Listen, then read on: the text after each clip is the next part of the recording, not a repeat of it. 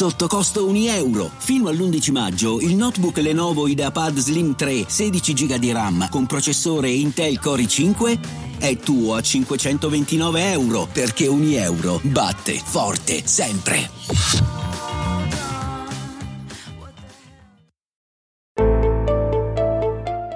Daily Cogito. Svegliarsi per pensare oppure pensare per svegliarsi.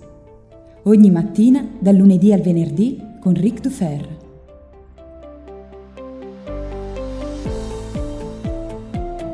Se il buongiorno si vede dal mattino, beh, questa mattina le cose andranno un po' diversamente, perché parliamo della bellezza dell'avere torto. E certo, è un buongiorno strano quello in cui si parla dell'avere torto, però nelle scorse settimane è accaduta una cosa. Una cosa che ha a che fare con me, che mi ha fatto osservare da un punto di vista diverso. Ho letto un libro, il libro è di un premio Nobel per la chimica eh, del 1993 che è Carey Mullis, un personaggio estremamente controverso, molto criticato, eh, che ha posizioni decisamente eccentriche, eh, è uno scienziato, una persona estremamente interessante che oltre ad aver fatto uso di LSD in passato, ma alcuni fra i miei artisti e scrittori preferiti hanno fatto uso di LSD, quindi va bene così.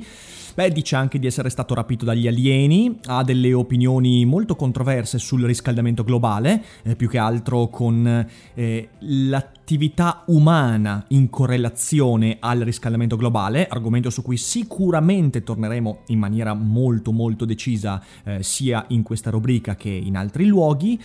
e sulla correlazione fra HIV e AIDS. E leggere questo libro che si intitola, eh, lo trovate anche qui in descrizione del podcast, Ballando nudi nel campo della mente, che è una sorta di diario intellettuale, mi verrebbe da dire, molto divertente da leggere, ma eh, dovete leggerlo, mi raccomando, a mente apertissima. Beh, mi sono accorto di una cosa, mi sono accorto che il cosiddetto effetto Dunning-Kruger, ovvero quell'effetto di cui tutti noi siamo affetti, perdonatemi il gioco di parole, eh, quello secondo cui io trasferisco la mia eh, illusione di sapere le cose anche in campi di cui non so nulla, beh, l'effetto Dunning-Kruger è qualcosa che fa parte anche della mia vita. Attenzione, questa è una cosa molto importante da eh, tenere a mente. Tanto per spe- specificare meglio, l'effetto Dunning-Kruger si manifesta ogni qualvolta ci sentiamo competenti in qualcosa in cui non siamo competenti. Quindi, per esempio, guardo una partita di pallacanestro e pur senza capire nulla di quello che sta avvenendo, mi metto a discutere con quello che sta seduto al mio fianco dicendo che quell'azione in realtà non era fallosa, quando nella realtà dei fatti io non sto parlando di di ciò che ho visto, ma sto parlando, o perlomeno sto dando voce, a quella miopia intellettuale che è l'effetto Dunning-Kruger, sentirsi competenti nell'incompetenza.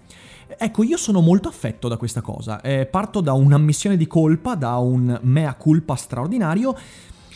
pur sapendolo, anche perché insomma ci ho scritto un libro su questa cosa che è l'elogio dell'idiozia e uh, ho cercato di argomentare proprio questo fatto, nonostante la mia consapevolezza mi accorgo sempre della grandissima varietà, varietà, di occasioni in cui si manifesta questo effetto nella mia vita. E leggendo il capitolo eh, che Mallis dedica alla correlazione fra HIV e AIDS,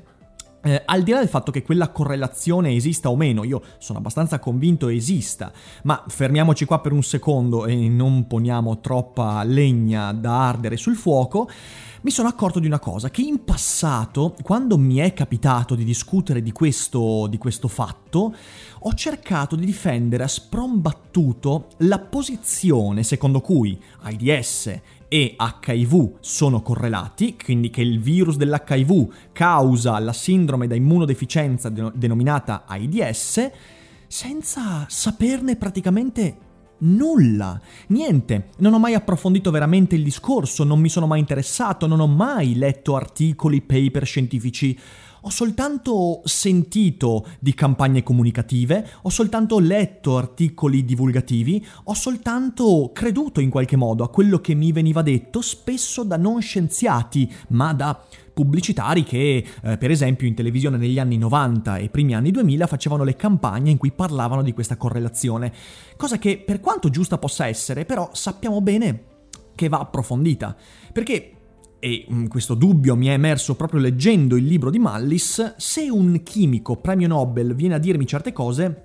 magari ha torto, ma ciò che posso fare di queste cose è chiedermi quando io ho sostenuto una qualche posizione senza avere le capacità, le competenze e le conoscenze per sostenerla. Questo è fondamentale. Perché siamo affetti da, questo, eh, da questa distorsione, da questa miopia intellettuale? Beh, le spiegazioni sono moltissime. Una spiegazione è eh, un, un, fatto mm, che è molto filosofico e anche ovviamente neuroscientifico eh, e neurobiologico. Noi siamo ciechi ai presupposti da cui costruiamo la nostra conoscenza. Di questo abbiamo parlato molto spesso in Philosopher So Good. Noi siamo, abbiamo il cosiddetto blind brain, cioè il nostro cervello è cieco al suo proprio funzionamento, quindi molto spesso ci troviamo a sostenere idee, ma siamo ciechi al fatto di non conoscere i presupposti che ci fanno sostenere certe idee. Questo è uno dei motivi. Un altro motivo per cui tutti possiamo essere affetti da Dunning-Kruger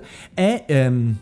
come dire, eh, una sorta di autodifesa. Noi ci autodifendiamo dalla possibilità di scoprirci ignoranti. È molto divertente questa cosa perché molto spesso quando mettiamo in atto questa autodifesa ci manifestiamo come ancora più ignoranti, ancora più... Eh, colpevoli, ancora più attaccabili rispetto alla semplice ammissione di ignoranza o oh, non so sostenere questo tipo di conversazione mi sono accorto di quante volte in passato io abbia sostenuto, anche in maniera veemente, conversazioni senza avere le competenze, le conoscenze. Ed è una cosa divertente quando accade, perché, e questa è la cosa più, forse più inquietante, in quel momento io trasferisco la percezione di competenza che ho dei campi in cui sono competente nei campi in cui non sono competente, per dirla in maniera un po' più eh, scialla, come dicono i giovani. Eh, quando discuto di qualcosa che in realtà non conosco, ci pongo la stessa veemenza che porrei nel difendere un'idea che conosco a fondo, per esempio l'idea del giusnaturalismo, di cui io sono molto molto convinto e conosco molto a fondo il dibattito, beh, capita che mi è capitato di dover difendere la correlazione, ed è solo un esempio, fra HIV e AIDS, con la stessa veemenza, ma senza avere alle spalle la stessa competenza. E perché questo? Di nuovo, uno è perché siamo inconsapevoli dell'ignoranza reale che stiamo nutrendo in quel momento, due è per autodifenderci e per mantenere intatta l'immagine che vorremmo avere di noi. Questo mi porta a una conclusione e la conclusione è che l'effetto Dunning-Kruger è ancora più pericoloso, è pericoloso in chiunque, e tranquilli, tutti quanti ne siamo affetti in maniera molto forte, ma è ancora più pericoloso in chi è fortissimamente competente in alcuni campi del sapere rispetto a chi per esempio non si sente davvero competente in nulla, perché la competenza in un dato campo del sapere mi permette non ovviamente di conoscere tutto e quindi di poter discutere di ogni cosa, ma di trasporre la stessa veemenza concettuale, argomentativa che porrei nel mio campo di riferimento anche in quel campo in cui io sono palesemente, tristemente ignorante. Mentre una persona che non abbia davvero mai conosciuto la competenza specifica che gli permetta di avere certezze in un dato campo, probabilmente sarà molto più timida e molto più impacciata nel sostenere idee in un campo di cui non ha grande dimestichezza. La Dunning-Kruger quindi è qualcosa che incredibilmente si fortifica eh, in proporzione alla competenza che uno ha in un determinato campo del sapere. Questa cosa io eh, l'ho testimoniata, testimoniata, da vittima moltissime volte quando per esempio, non so, laureati in chimica o dottorandi in fisica o in matematica o in altre cose scientifiche vengono a dire a me, al sottoscritto o ad altri colleghi che si occupano di filosofia che la filosofia non è quella cosa lì che stanno facendo, ma è un'altra cosa, che la filosofia è inutile sulla base della loro idea della filosofia, senza mai avere magari aperto un libro di filosofia. E la stessa cosa è accaduta anche dall'altra parte. Ci sono fior fior di laureati ed esperti in materie umanistiche, scienze umanistiche, come anche filosofia, che si sentono in diritto di dire le loro stronzate sulla meccanica quantistica, sulla medicina, eh, sui vaccini o sulla correlazione fra HIV e AIDS. Ora, quello che sto facendo in questi giorni è leggermi un sacco di articoli sulla correlazione fra il virus HIV e l'AIDS eh, e ancora non ho bene idea di quello che ne verrà fuori, ma perlomeno, e questo credo sia quello che dobbiamo cercare dalle nostre letture, perlomeno Carrie Mullis mi ha creato questo, questa rottura interiore e mi ha permesso di in qualche modo osservarmi dall'esterno. Leggendo le sue pagine mi sono accorto di quante volte sono caduto nel dare per scontato qualcosa che non sapevo, nel credere in maniera totalmente eh, priva di eh, qualsiasi fondamento, di qualsiasi vera argomentazione ho dato a un racconto che mi era stato fatto, magari da non esperti, e quindi di sostenere idee che magari sono anche giuste, perché ripeto, non, è, eh, non sto discutendo questo, ma anche se sono giuste io non ho idea del perché sono giuste. Se volete qualche spunto in più, io qui un consiglio spassionato, ovviamente spassionato, beh, leggetevi eh, il mio elogio dell'idiozia, perché nel capitolo, nel frattempo è anche partita la suoneria del cellulare perché sono scemo, eh, ma nel capitolo dedicato, anzi in molti capitoli, però nel capitolo dedicato al business dell'idiozia e alla necessità di essere capiti, io eh, argomento in maniera abbastanza approfondita questa cosa, cioè del fatto di essere ciechi al luogo da cui provengono le nostre idee e dobbiamo essere solo fortunati e sperare che le nostre idee in quel caso, di cui non sappiamo la reale provenienza, di cui non abbiamo dati a sostegno, dobbiamo solo sperare che siano idee edificanti e non terrificanti. Questo è un po' il discorso che eh, mi sentivo di fare questa mattina, che spero non sia così mortificante, ma sicuramente uno spunto di riflessione per tutti coloro che credono di sapere laddove non sanno. E ricordatevi come sempre che la prima cosa che io non so in nessun modo è chi diavolo sono io.